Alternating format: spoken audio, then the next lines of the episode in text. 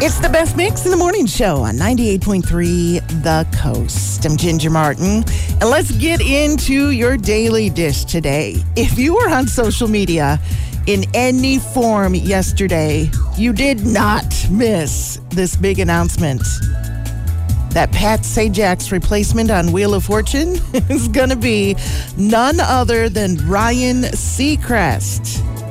And I don't know about your social media feed but I felt like I could actually hear the collective groan of, oh no, anybody but Ryan Seacrest yesterday. I mean, he is a little oversaturated. But he released this statement on his Instagram yesterday saying, I am humbled to be stepping into the footsteps of the legendary Pat Sajak. I can say, along with the rest of America, that it has been a privilege and pure joy to watch Pat and Vanna on our TV screen for an unprecedented 40 years. I can't wait to continue the tradition of spinning the wheel and working alongside the great Vanna White. Okay, just to play devil's advocate here, though, Ryan does know how to be a host that's what he does. So he might be okay, actually. It just feels like America is a little tired of seeing him everywhere.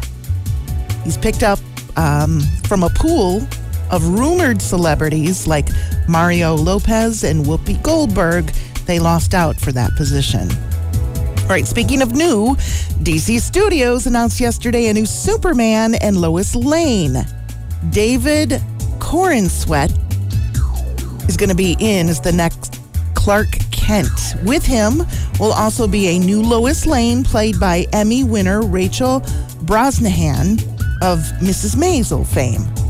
David's best known for his work in Netflix The Politician. Superman Legacy is set for release July 11th, 2025.